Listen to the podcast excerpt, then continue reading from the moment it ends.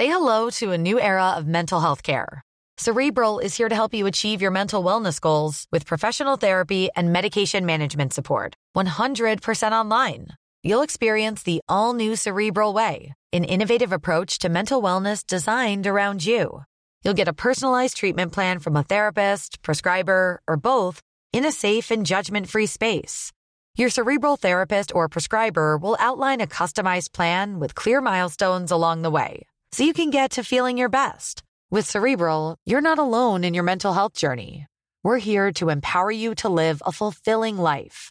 So take that first step towards a brighter future and sign up today at cerebral.com slash podcast and use code ACasts to get 15% off your first month. Offer only valid on monthly plans. Other exclusions may apply. Offer ends July 31st, 2024. See site for details. As a person with a very deep voice, I'm hired all the time for advertising campaigns. But a deep voice doesn't sell B2B, and advertising on the wrong platform doesn't sell B2B either. That's why if you're a B2B marketer, you should use LinkedIn ads. LinkedIn has the targeting capabilities to help you reach the world's largest professional audience. That's right, over 70 million decision makers all in one place. All the big wigs, then medium wigs, also small wigs who are on the path to becoming big wigs. Okay, that's enough about wigs. LinkedIn ads allows you to focus on getting your B2B message to the right people. So, does that mean you should use ads on LinkedIn instead of hiring me, the man with the deepest voice in the world? Yes. Yes, it does. Get started today and see why LinkedIn is the place to be to be. We'll even give you a $100 credit on your next campaign. Go to linkedin.com slash results to claim your credit. That's linkedin.com slash results. Terms and conditions apply. Hey, I'm Ryan Reynolds. At Mint Mobile, we like to do the opposite of what Big Wireless does. They charge you a lot, we charge you a little. So naturally, when they announced they'd be raising their prices due to inflation, we decided to deflate our prices due to not hating you. That's right. We're cutting the price of Mint Unlimited from $30 a month to just $15 a month. Give it a try at mintmobile.com slash switch. $45 upfront for three months plus taxes and fees. Promo rate for new customers for limited time. Unlimited more than 40 gigabytes per month. Slows. Full terms at mintmobile.com.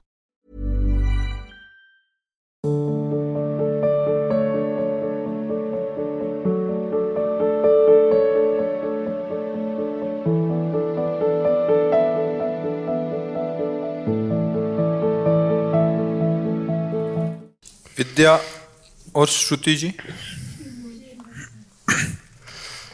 पूज्य महाराज जी, आपके चरणों में कोटि कोटि प्रणाम। गुरुदेव, हम दोनों रामकृष्ण मठ एवं से दीक्षित हैं। साढ़े तीन साल से YouTube द्वारा आपका सत्संग श्रवण कर रहे हैं। भगवत कृपा और आपके सत्संग के प्रभाव से हमको वृंदावन वास मिला है। आपके सत्संग सुन के हमको यही लगता है कि हमसे ज़्यादा आप हमारे मन को जानते हैं। कृपया मार्गदर्शन करें आगे। नहीं, आप क्या मार्गदर्शन चाहते हैं, आप बताइए। बातें होती कि हम सबका मन एक ही सृष्टि विधान से रचा गया है। जब हम अपने मन को पढ़ते हैं और बोलते हैं तो सबके मन का हो जाता है उसी में। समष्टि मन, जैसे जितने भी पंचभूत हैं, शरीर, सब एक ही तो है ना? ऐसे ही मन जो बना हुआ है, जिस धातु से, वो सब का एक है। जब हम अपने मन में तदात्म होकर देखते हैं और फिर बोलते हैं तो तुम्हारे सबके मन की होती क्योंकि मन तो एक ही है ना? सब जगह स्फुरित हो रहा है। ऐसे ही परमात्मा सब जगह स्फुरित हो रहा है। भेद किसी का नहीं है।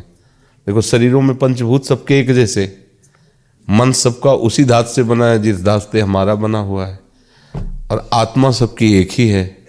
फिर ये जो प्रपंच है, इसी का त्याग कर दे तो महात्मा हो गया। इसी प्रपंच में जो सत्यत्व बुद्धि करके भ्रमित होता रहता है, मैं स्त्री, में पुरुष, में गुणवान, में रूपवान, वो नीच, वो उत्तम इसी का नाम प्रपंच है। और ये जो प्रपंच में फंसता है, वो सच्चिदानंद तत्व का अनुभव नहीं कर पाता। और जो सच्चिदानंद तत्व की तरफ़ चलता है, प्रपंच उसकी दृष्टि में नहीं रह जाता। जड़ चैतन्य कछु नहीं दिखत, जित दिखत तित श्याम खड़े।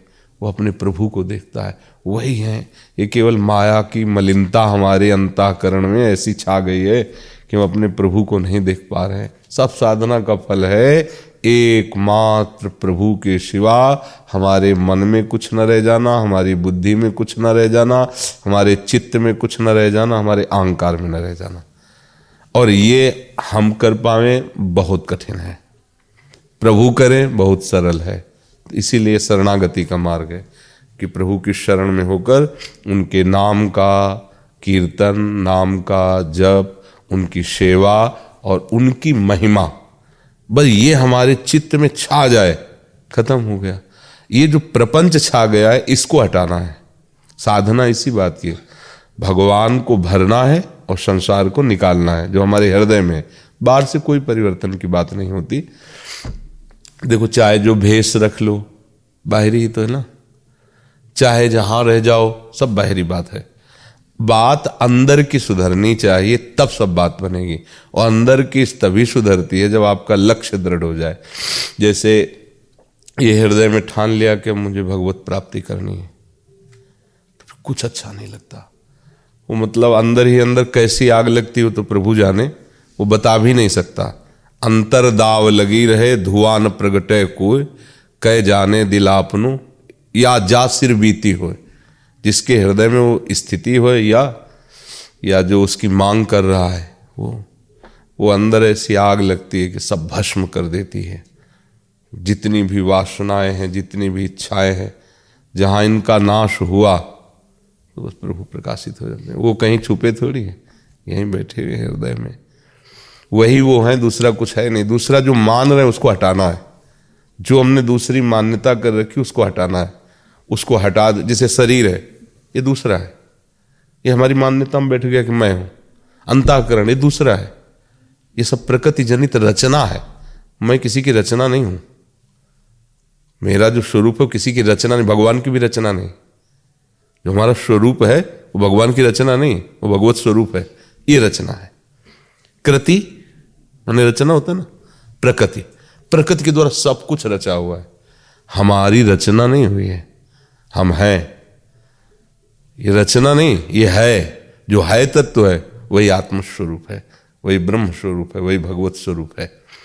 जो प्रकृति की रचना, उसको मैंने, मैं मान लिया, मेरा मान लिया है। बस इतनी साधना है, इसको छोड़ना है।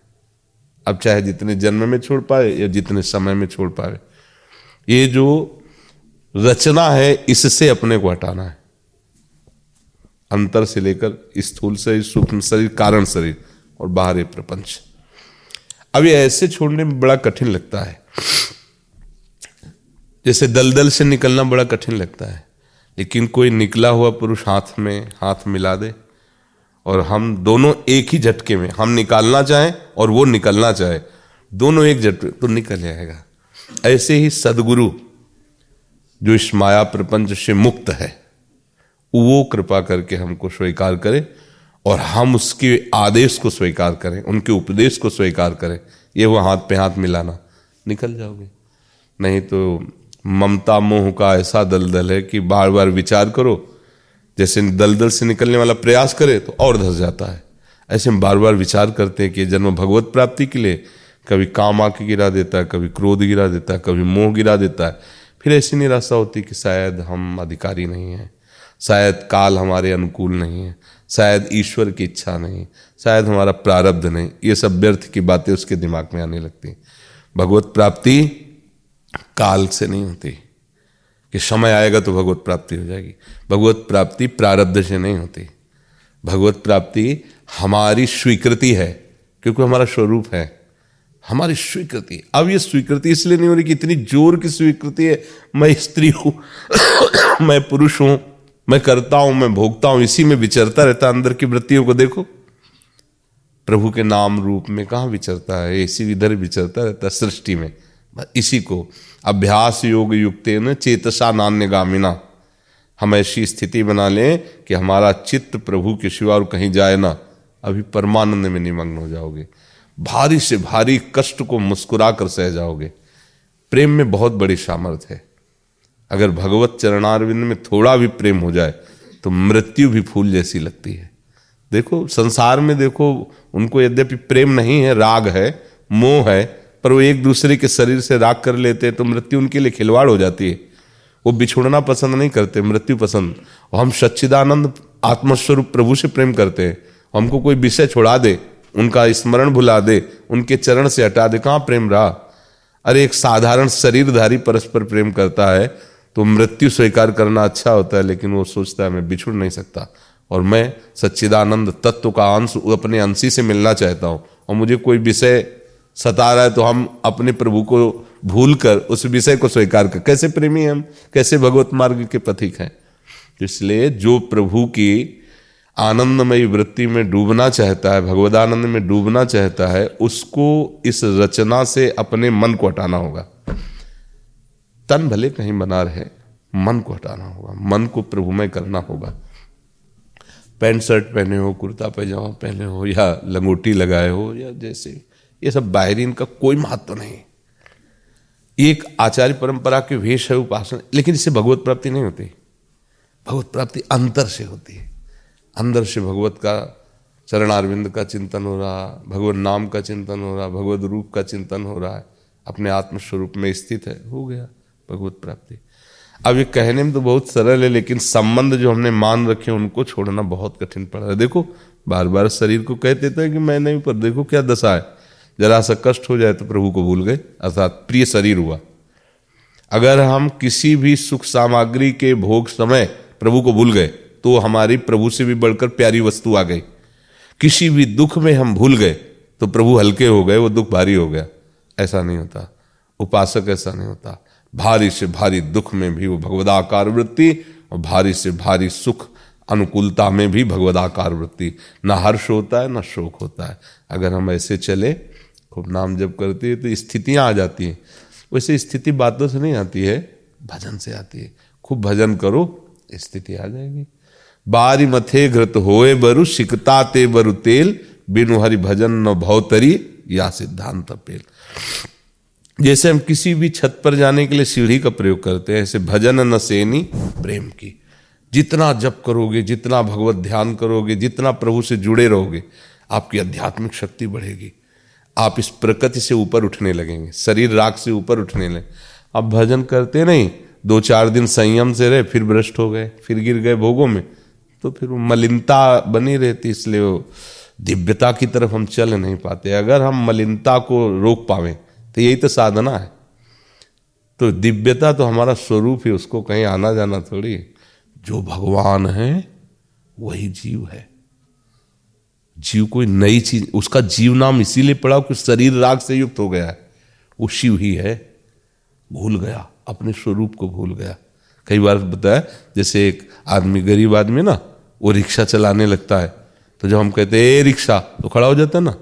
अब उसमें रिक्शा में अपने को तदात्म कर ले, वो रिक्शा थोड़ी है, पर तदात्मता के कारण खड़ा हो जाता है। फिर वो पैसा वाला बना तो टैक्सी चलाने लगा, कार। हम ये टैक्सी। अब वही रिक्शा कहने से नहीं रुकेगा, अब टैक्सी कहने से रुकेगा उसने टैक्सी में तदात्म, ऐसे ही, न वो टैक्सी है, न रिक्शा है, ऐसे ही जो जीव है, उसको जो शरीर मिलता है, उसमें तदात्म हो जाता है। अब तदात्म होने के कारण अपने स्वरूप को नहीं पहचान पाता। अगर ये तदात्म हटा ले, यही साधना है।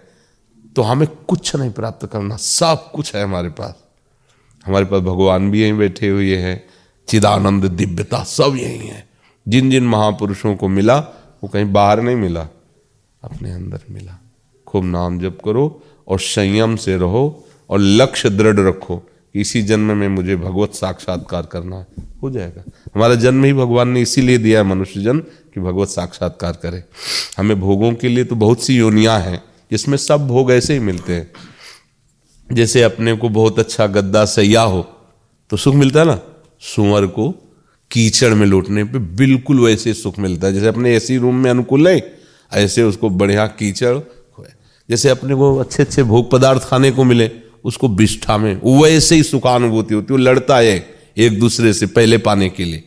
ये सब इंद्रियों के सुख मारे घूम रहे हैं हर योनि में। ये मनुष्य जन्म इंद्रियों के भोगों के लिए नहीं मिला है। ये मिला इंद्रियातीत आनंद के लिए, गुणातीत आनंद के लिए, कालातीत आनंद के लिए। अब बड़े कृपा पात्र जन हैं जिनको ये बातें सुनने में अच्छी लगने लगी। नहीं, किसको अच्छा लगता है? वर्तमान में सामने आए हुए प्राकृतिक भोगों को भोगना ही हम अपनी सफलता समझते हैं। नहीं समझ? खूब रुपया हो जाए, बढ़िया सब भोग सामग्री हो जाए, हम खूब भोगे। होगा क्या फिर? फिर क्या होगा? मरोगे तो है ही है ना। ना ये अनुभूति टिकेगी, क्योंकि परिवर्तनशील पदार्थों की क्या अनुभूति? रोज पाते हैं, लेकिन भूख मिटी नहीं। रोज भोगते हैं, लेकिन तृष्णा मिटी नहीं, कामना मिटी नहीं। तो विचार तो करना चाहिए कि यार, कुछ तो हमसे गलती हो रही। नहीं, इतना खाने पर हमें कभी तो तृप्ति हो जाए, इतना भोगने पर कभी या नहीं होगी। और जब प्रभु से अपना चित्त जुड़ा तो फिर हृदय से आने लगता है, अब कुछ नहीं चाहिए। हृदय शांत हो जाता है। निर्विकार हो जाता है। कूटस्थ। बिल्कुल कोई भी विकार प्रवेश ही नहीं कर सकता हृदय में। काम क्रोध प्रवेश ही नहीं कर सकता। घनीभूत हृदय हो जाता है तो खूब भजन करो। सुनीता शर्मा जी। राधा वल्लभ श्री हरिवंश गुरुदेव आपके चरणों में कोटि कोटि नमन। गुरुदेव नाम जप होता है आपकी कृपा से परंतु जप के साथ प्रपंच भी चलता रहता है। कोई परेशानी नहीं कोई परेशानी नहीं। वो जो है वो निकल रहा है। हम लोगों को तटस्थ भूमिका निभानी चाहिए उस समय। न दुखी होना चाहिए, ना सुखी होना चाहिए। कुछ अच्छी बातें फेंकता है, अनुकूलता, कुछ बुरी बातें फेंकता है। मन जो उसमें जमा है। चुप रहो। झाड़ू लग रही है, निकल रहा है। वो आ नहीं रहा है। वो प्रपंच में फंस नहीं रहा, क्योंकि नाम चल रहा है ना, वो प्रपंच से मुक्त कर रहा है। जितने प्रपंच हैं सब बाहर निकल रहे हैं। दरवाजे पे बैठा हुआ आदमी दोनों को देखेगा, आते हुए को भी जाते हुए को। अगर उससे बातचीत करने लगे तो रुक जाएगा। अगर उसको प्यार दिखाया तो रुक जाएगा। झगड़ा करोगे तो रुक जाएगा। तीनों बातें नहीं करनी। उसको समझाना नहीं है। उससे द्वेष नहीं करना है, न उसे राग करना है। आपको नाम जब करना है, आपका लक्ष्य नाम है। राधा राधा। और वो आप फेंक रहा है। निगेटिव पॉजिटिव वो सब निकल नहीं। राधा, एक दिन ऐसा आएगा, वो शांत हो जाएगा। क्योंकि नया कुछ जा नहीं रहा। नया सच्चिदानंद में। और पुराने को नष्ट करने के सामर्थ्य उस नाम में है। वो सब नष्ट हो रहा है।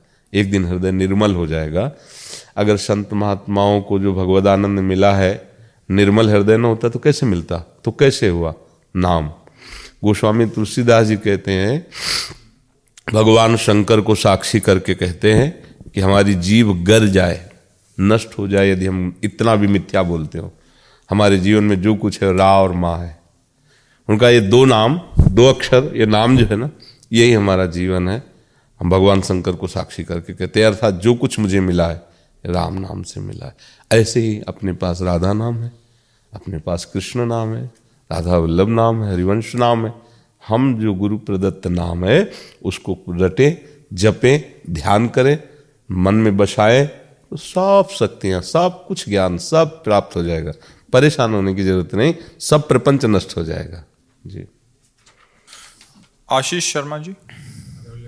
राधा बोलो श्री हरिवंश गुरुदेव, आपके चरणों में दंडवत प्रणाम। गुरुदेव भगवान, आजकल सभी बाज़ार के चंदन में बहुत अधिक केमिकल का उपयोग होता है और चंदन की लकड़ी भी नकली मिल रही है। ऐसे में हम अपनी प्यारी सुकुमारी जी को कौन सा चंदन लगाओ सब तो नकली चंदन नहीं मिलता होगा, क्योंकि ऐसा नहीं है भगवान की सृष्टि में कि अब ये नहीं, आप नहीं कह सकते। चाहे जितना घोर कलयुग आ जाए कोई न कोई भगवान का प्रेमी महात्मा रहेगा। और चाहे जितना सतोगुणा सतोगुण, सतयुग आदि में हो, कोई न कोई राक्षस रहेगा। ये भगवान की उपज है बनाई हुई, ये हर युग में रहती है। जैसे अभी कलयुग चल रहा है ना, बोले बहुत मलिन है। और भगवान रामचंद्र जू जब वन में, वनवास में विहरण कर रहे हैं तो वहाँ देखा हड्डियों का ढेर लगा था। किनका ढेर? बोले ऋषियों की। राक्षसों ने ऋषियों को खा खा के हड्डियों का ढेर लगा दिया। अभी कलयुग में तो ऐसा नहीं होता। अब महात्माओं को पीटा जा रहा है, सताया जा रहा है, ये तो हो सकता है। लेकिन खा रहे हो मूली गाजर की तरह, अभी ऐसा नहीं। अभी तो हम कीर्तन कर रहे हैं, जयकार कर रहे हैं, अभी कोई ऐसी बाधा नहीं। तो ऐसे ही हर समय, हर युग में सब कुछ होता है। सब कुछ होता है। अब हमें खोज करनी होगी। लकड़ी, उसमें चंदन की सुगंध नहीं की पवित्र लकड़ी है ना। केसर मिला दिया उसमें और घस करके थोड़ा कपूर मिला दिया, श्री जी को लगा दिया। हमारी भावना चंदन की चंद जो बाज़ार से घिसा हुआ आता है, इसमें सेवा नहीं बनती। आप अगर थोड़ा सा कहीं खोज करो जिसे अपने भी है तो अब मलयागिरी से तो सीधे चंदन यहाँ पोस्ट होगा नहीं। तो उसे हम चंदन मान लेते हैं। जैसे मृतिका की या अन्य धातुओं की जो मूर्ति होती है, उसे हम भगवान मान लेते हैं। हमें भगवान मिल जाते हैं। मानने से मिल जाते ऐसे हम उसे चंदन मान लेते हैं कि मुझे असली चंदन मिल गया। अब लकड़ी में तो क्या है ना? लकड़ी तो है ना। और उसको हम केसर और कपूर डाल के घसते हैं। अपनी स्त्री को लगा देते हैं। उसमें केमिकल तो नहीं मिला है। उसमें और गंदी कोई वस्तु नहीं मिली है। कैसे बनाया हमें? क्या अब अपने धीरे धीरे घर। तो हमारी सेवा भी बन गई। सेवा में श्री जी के लिए बाज़ार का वो चंदन आदि तो नहीं लगाते हैं। अपने घस लेते हैं, धीरे धीरे धीरे। और सुगंध उसमें हमारी भावना की होती है। श्री जी के श्रीअंग की जो सौरभ है, सृष्टि में कोई सौरभ है ही नहीं, क्योंकि जितनी सौरभ सब प्राकृतिक है, और श्री जी के श्रृंगी के सौरभ तो लालजू के भी मन को चुरा रही जो भगवान है। उनके लिए जो इत्र है, चंदन है यहाँ का, मुझे लगता है कि कहीं किसी भी प्रकार से उनके योग्य तो है ही नहीं, क्योंकि प्राकृतिक है। पर हम उन वस्तुओं के सहारे अपनी भावना पहुँचा देते हैं। श्री जी, वस्तुओं की भोक्ता नहीं है। उस वस्तु में जो आपको भाव जाता है, उसको श्री जी लेते हैं। जैसे आपके अंदर भाव, आज श्री जी को खीर पवाते हैं, आज श्री जी को कढ़ी, चावल, फुलका, गरम गरम, और आप एकदम भाव में मगन आज श्री श्री जी पा रहे हैं। बनेगा, भोग लगेगा बाद में, श्री जी आपको, जो भाव बन रहा है ना, वो सीधे पा रहे अब आपका आज पकौड़ा चटनी, ये सुनो, वो कहा है कि भोग लगा पाना जैसे दिखा दो श्री जी को। ज़्यादा मत रखो, नहीं तो गर्म ठंडे हो जाएँगे, फिर स्वाद लाओ, दिखा के। कुछ नहीं। चिदानंद बप्पू, उनको पकौड़ी, कचौड़ी, रोटी, दाल, सब्ज़ी, खीर, थोड़ी चाहे आपका जो भाव अच्छा चंदन हो, श्री जी की पत्रावली का, ये जो भाव है ना, चंदन भले वो ठीक नहीं, लकड़ी चंदन की नहीं, पर आपका भाव चंदन का हुआ तो श्री जी को शीतलता पहुंचेगी। भावोत्सवेन भजताम रसकाम। अगर हम ऐसे एक प्रश्न करके देखें तो कोई भी सामग्री सृष्टि की भगवत प्रसन्नता के लिए नहीं रह गई। क्या रह गया? तो दूध भी शुद्ध नहीं, घी भी शुद्ध नहीं।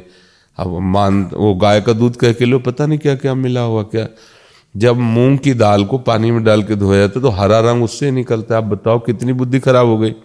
दाल को रंग दिया। अब हम कौन सी पदार्थ में दृष्टि डालें कि भाई फल का भोग लगा दो? तो ऐसे ऐसे इंजेक्शन लगाए जाते हैं ऐसी ऐसी उनको ऊपर से सब केमिकल आदि लगाए, वो सुरक्षित रहे दो चार छः महीने। अब कैसे हो? तो श्री जी के लायक कहाँ रहे ना? वो कहाँ फल के वृक्ष रह रहे वृक्ष रहे कहाँ रहे बिल्डिंगें बन रही, वृक्ष जा अगर हम ऐसे नकारात्मक सोच में जाए तो हम अभी दुखी हो जाएँगे। हम सकारात्मक सोच में, नकारात्मक रखते जो वस्तु हमें सहज में मिल रही, उसको हम जब श्री जी को भावपूर्वक समर्पित करते हैं तो लाडली जो हमारे भाव को, भावोत्सवेन। बस भाव हमारा मुख्य है। हम खास बात अंदर की रखते हैं, अंदर के चिंतन की। बाहर से हमारे अंदर वो वस्तु जो भाव समर्पित करने, वो वस्तु में सामर्थ्य नहीं। अंदर से हमारा भाव श्री जी को फूलों के बंगले पे बैठा ले। श्री फूलों की गद्दी ए, सुंदर सुंदर गुलाब लाए, कमल लाए, ऐसे ऐसे हम श्रृंगार कर रहे हैं। और ऐसा फूल मंगला ऐसी गल। और ऐसी प्रिया प्रीतम, उसमें विराजमान हो। ऐसे ऐसे। हो रही बहुत दिव्य सेवा वो सब पहुँच रहा है। वो कल्पना नहीं है। वो दिव्य सच्चिदानंद से जुड़ी हुई वृत्ति है। अब प्रकट में आप बाहर उतनी नहीं कर सकते, क्योंकि उतनी सामग्री नहीं। लेकिन भाव में आप कर रहे ना तो ऐसे उपासक भावुक होता है। भाव के द्वारा अपने आराध्य देव पर अपना अधिकार कर लेता है। भाव के वस्तुओं के द्वारा नहीं। देखो, वस्तु में दुर्योधन और दुशासन ने मिलकर के बहुत सुंदर व्यवस्था की थी कि द्वारिकाधीश श्री कृष्ण संधि के लिए आ रहे, उनको अपने पक्ष में कर लेंगे। भगवान से कहा कि आइए गर्व से कि दिखाते हैं तुम्हें राज वैभव हमारे पास क्या है? वो मतलब नहीं मानते थे कि ये भगवान है। बुद्धि खराब थी ना, इसीलिए वो नहीं मानते थे। आओ तुम। भगवान ने कहा, तुम्हारे अंदर प्रीति नहीं मेरे अंदर क्षुधा नहीं, भूख नहीं। तुम्हारे अंदर दो ही जगह भोजन किया जाता है, या तो प्रीति हो आपके अंदर, या तो भूख हो हमारे अंदर। भगवान ने कहा, हमारे अंदर भूख नहीं, तुम्हारे अंदर प्रीति नहीं। और वहाँ चल दिए। पहुँचे विदुरानी जी के घर। और वहाँ जाके कहते हैं कि मुझे बहुत भूख लगी है, कुछ पवाओ। उनको तो शुद्ध ही नहीं इतनी भाव में डूबी हुई। उनका क्या पवाए? भगवान केला। वो शिथिल है तो भगवान केला ला के उनको देते हैं। वो ऐसे छिलती। गुदा फेंक देती है। छिलका पवा रहे भगवान इतने स्वाद से पा रहे हैं। जैसे विदुरानी जी के अश्रु चलने से भगवान पुलकित हो रहे हैं। ये था माम प्रपद्यंते अब देखो कैसा भोग लग रहा है। क्या है? छिलका कोई भी नहीं खाता। भगवान पा रहे विदुर जी को पता लगा कि सरकार घर में पधारे, भागते हुए आए। जब ये दृश्य देखा तो डाटा विदुरा नहीं करे तुम्हें समझ में नहीं प्रभु को क्या पवा रही है? छीन लिए। गुदा पया तो भगवान ने कहा, वो स्वाद नहीं जो विदुरानी जी के, केले के गूदे में वो स्वाद नहीं, जो छिलके में। क्यों? अब वो भाव में भीनी हुई, डूबी हुई प्रभु को पवार भाव खास बात है। भाव से द्वारिकाधीश, जिसके वैभव के सामने त्रिभुवन में कोई नहीं, फिर उनके समान कौन हो सकता है? सुदामा जी के चावल के टुकड़े छीन के पा रहे और बार बार ऐसे पाते जा रहे पुलकित हो रहे हो, कह रहे ऐसा आज तक हमने नहीं पाया। लियो, रोज छप्पन भोग लगते हैं, द्वारिकाधीश है, पर ऐसा दैन्यता और प्रेम से सने हुए चावल के टुकड़ों को भगवान सरा सरा के पा रहे सबरी जी के बेर को भगवान पुलकित होकर के पा रहे अगर वस्तुओं से भगवान की सेवा पूर्ण होती तो धनी मानी लोग कर लेते, न किंचन जनों को भगवान कैसे मिलते? भगवान भाव से मिलते हैं। अगर एक ही रोटी केवल है और आप अंदर से एकदम प्रेम में, भाव में डूबे हुए नाथ, मैं गरीब नीच, आपको क्या भोग भगवान सीधे उस रोटी को पाएँगे? यद्यपि भगवान ही सबके भोगता है, सब रूपों में विराजमान। भाव नहीं, और भाव है तो जैसा आपका भाव वैसे ही वो भूखे हैं, वैसे भूखे हैं। भाव को बहुत बड़ा समर्थ होते हुए भी भगवान भाव के आगे असमर्थ है। आप जैसा भाव करेंगे, भगवान उस भाव का अनुकरण करते हैं। एक बार नारद जी भगवान के दर्शन करने गए नंदालय में तो बड़ी डेहरी मोटी तो उस डेहरी में भगवान चढ़ रहे थे, बाल गोविंद घुटनों के वजह से। अब छोटे छोटे श्री चरण छोटे छोटे कर कमल तो छाती रखी ऐसे करके, पीछे के चरण उठ गए और आगे हाथ नीचे गया नहीं तो बीच में ऐसे टंगे रो रहे हैं। नारद जी दर्शन करने के साष्टांग अनुरोध किया, बोले, प्रभु, अभी निकाल दे, ये तुम्हारे लिए नहीं हो रहा। तुम तो जानते हो ना, दूर खड़े केवल बीणा में, हमारे नाम कीर्तन करो, ये जिनके भाव के लिए हम रो रहे हैं, उनको आने दो। मैया भागती हुई आई लाला के रोने। अरे मेरा लाला ऐसे उठाया, छाती से लगाया और दासियों को डांटा, तुम्हें दे, इतना सुकुमार देखो कैसे कष्ट। नारद जी को एक चरण बढ़ाया तो ब्रह्मलोक भी छोटा पड़ गया। वो नंद की डेहरी को नहीं पार कर पा रहे हैं। ये है भाव की अधीनता। सुख देना है ना वात्सल्य का? तो भगवान ऐसे। हमारे प्रभु सर्व सामर्थ्यशाली होते हुए भी भाव के बंधन को नहीं तोड़ पाते। जिसने भाव में प्रभु को बाँध लिया वो हर समय प्रभु उसके पीछे रहते हैं। जी। लक्ष्मी जी हिसार से। सतगुरुदेव भगवान के चरणों में प्रणाम। गुरुजी मैं पिछले 20 साल से राधा स्वामी व्यास से दीक्षित हूँ। नाम जब भी करती हूँ परंतु गुरुदेव आप बताएँ क्या कारण है? मुझे अभी तक अंदर से प्रभु का कोई अनुभव नहीं होता। इसका है? प्रभु का अनुभव उसका होता है जो प्रभु के लिए व्याकुल है। शरीर में राग है, संसार में राग है, शरीर संबंधियों से अपनापन है तो प्रभु का कैसे अनुभव प्रभु का अनुभव करने के लिए मन भी तो चाहिए। हमारा मन तो तन में फंसा हुआ है, संसार में फंसा हुआ किस मन से अनुभव करें? क्यों? माता जी समझ रहे? जब तक शरीर प्रिय लग रहा है, शरीर के संबंधी रिश्ते, नाते प्रिय लग रहे हैं तब तक प्रभु कैसे अनुभव में आए? वो तो उसी के अनुभव में आते हैं जो प्रभु के लिए अपने प्राणों को भी तुच्छ समझ लेता है कि अब बस जब नहीं मिले तो हमारे प्राण निकल जाएँगे। ऐसी स्थिति तो अनुभव में आ जाते हैं। और ये स्थिति गुरु मंत्र के खूब भजन से आती है। अब आप कह रहे हो बीसों साल हो गया, बीसों साल तो बहुत समय होता है। इसका मतलब है कि तन्मयता नहीं रही, भजन ठीक से होता नहीं रहा, लक्ष्य को समझा नहीं, इसलिए समय चला गया। बीसों जन्म चले जाते हैं। अगर सही ढंग से चले तो कुछ ही काल में आध्यात्मिक उन्नति का अनुभव होने लगता है। अगर ऐसा हो तो फिर जितने संत महात्मा भगवत प्राप्त हुए, वो कैसे होते? उसी मंत्र से, उसी नाम से हमें वो तत्व का अनुभव होता है। तो हम कहीं गलत हैं, इसलिए हम मंजिल में नहीं पहुँच पा रहे। तो इसलिए ये बढ़िया बात है कि आप अपनी गलती को समझते हैं कि हाँ हमारे कमी है। नहीं तो प्राय लोग मंत्र या गुरुदेव में या आराध्य देव में कमी समझने लगते हैं कि इतने दिन जपते हो गया तो मंत्र ने कोई चमत्कार नहीं दिया तो हो सकता है मंत्र में पावर ना हो या गुरु में ही पावर ना हो। ऐसा नहीं है। पावर हमारे भाव से आता है। हम एक माटी की मूर्ति बनाकर उसमें भावना करें तो पावर आ जाएगा। भगवान उसमें भी हमसे बात कर सकते हैं। क्योंकि कोई कण ऐसा नहीं जहाँ भगवान ना हो। तो हमें अपना भाव संभालना है। हमारे अंदर भूख पैदा हो जाए प्रभु से मिलने की, सब बातें बन जाएँगी, पर भूख ही नहीं ना, प्रभु के मिलन की, या तत्व अनुभव की भूख।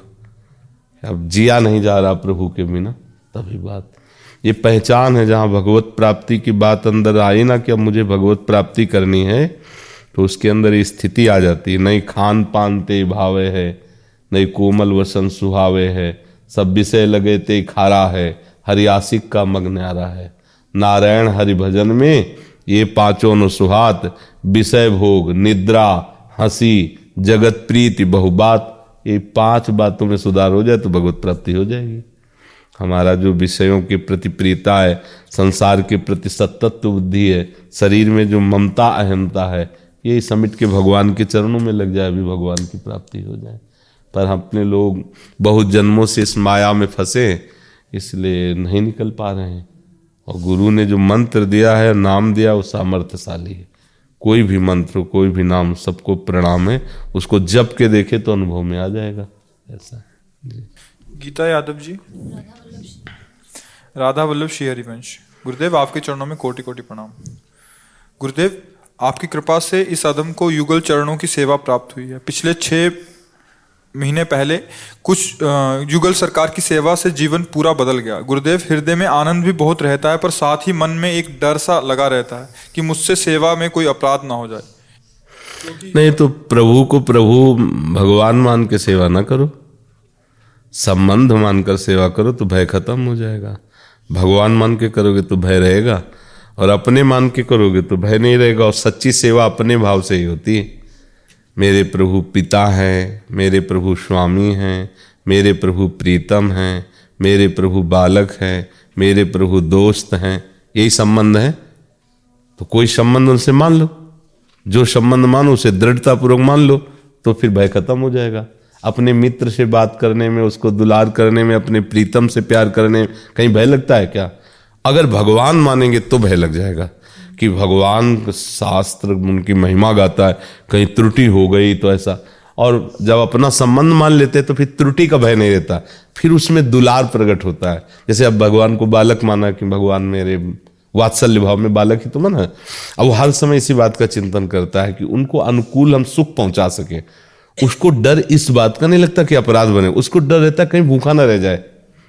कहीं ऐसा ना कि हमारी दृष्टि उजल हो जाए और उसको कष्ट पहुँच हर समय अपनी भावना में एक माई थी, वो परिक्रमा दिया करती थी, गौड़ेश्वर संप्रदाय से थी, टाट पहनती थी, गोपाल को लाला मार।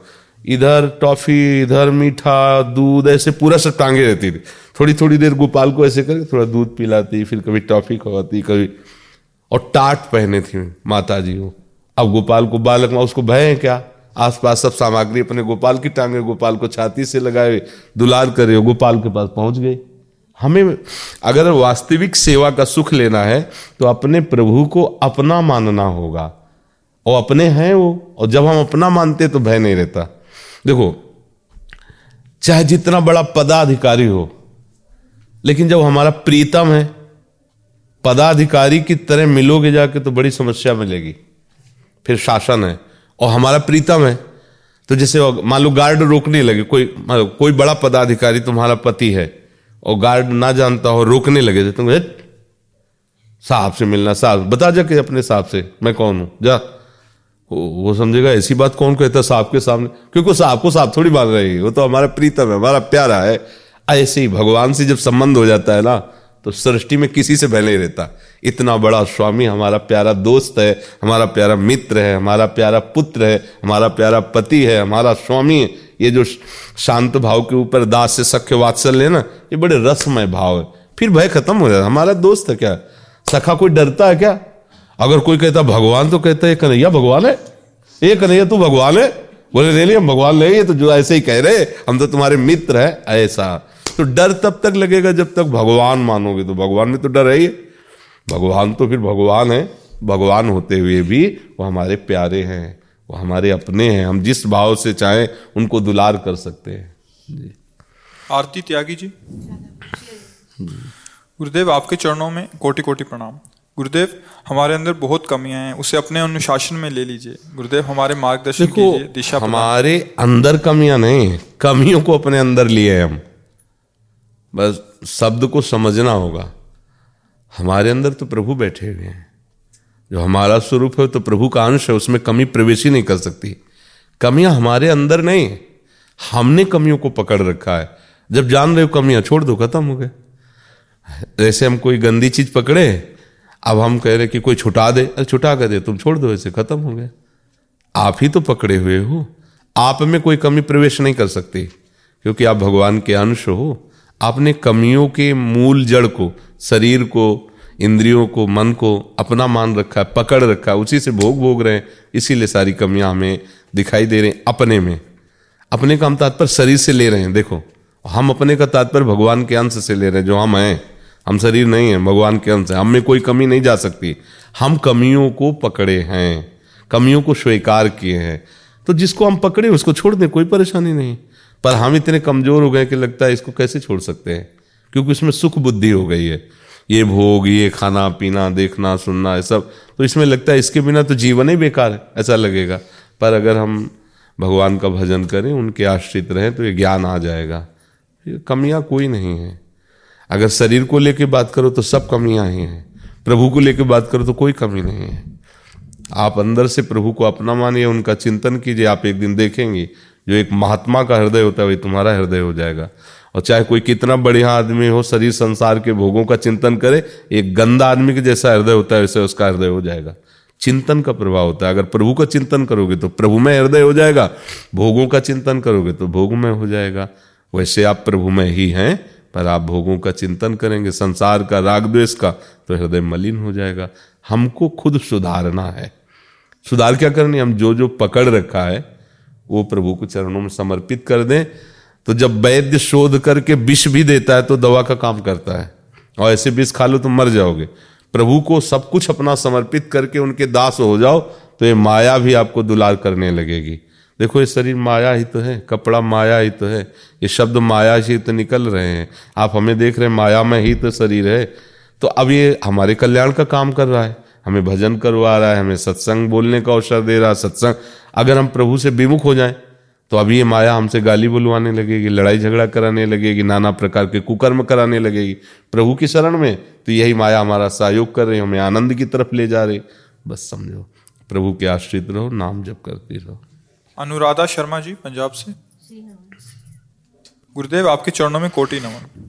गुरुदेव, अन्य देवी देवताओं की पूजा बचपन से करती आ रही हूँ। अब छोड़ नहीं पा रही। गुरुदेव, मार्गदर्शन कीजिए। करती रहो, उसमें परेशानी क्या है? जब प्रियाजू की कृपा का तुम्हें अनुभव होगा तो अनन्यता आएगी। अनन्यता कोई छोटी मोटी बात थोड़ी है, पर कोई बुरा थोड़ी कर रहे हो। किसी भी देवी देवता की पूजा करना बुरी बात नहीं और गृहस्थी में सब चलता है। ये तो महान अपने जो हमारी उपासना है तो प्रेम की चरम सीमा, वृंदावन की उपासना है। अब हो तो पढ़ाई ही में, स्कूल में ही, पर अब कक्षा एक का विद्यार्थी और पीएचडी का दोनों का मिलान नहीं हो सकता। अब एक वाले को अगर पीएचडी का उपदेश करो तो नहीं बनेगा और पीएचडी वाले को एक का उपदेश करो तो नहीं बनेगा। तो ऐसे ये जो वृंदावन रस की उपासना है, आप ये समझ लो हाई क्लास है, इसके ऊपर कोई क्लास नहीं है। अब अपने लोग कहाँ हैं? तो जहाँ हो, वहाँ बुरा नहीं है। उसी से धीरे धीरे आगे बढ़ोगे। जिस भी देवी देवता की पूजा करो, उससे प्रार्थना करो कि आप सबकी कृपा से हम लाडली लाल के चरणों में जुड़ गए हैं। तो आप ऐसी कृपा सब करो कि लाडली लाल के चरणों से प्रेम हो। वही धीरे धीरे पहुँचा देंगे। सब में लाडली लाल विराजमान है। कृपा, कोई गलत बात हो तो हम निषेध करें। धीरे धीरे आगे। जी। मृत्युंजय त्यागी जी। गुरुदेव, आपके चरणों में कोटि नमन। गुरुदेव, आज मेरा जन्मोत्सव है। मुझे आशीर्वाद दीजिए कि मैं श्री जी के चरणों में रहूँ। गुरुदेव, मैं श्री जी को अपनी दीदी मानता हूँ। भैया श्री जी के भैया इनको माला पहना हुआ श्री जी का। नहीं बहुत बढ़िया है किसी भी भाव से लाडली लाल। सुनो थोड़ी देर राधा राधा जपते हो?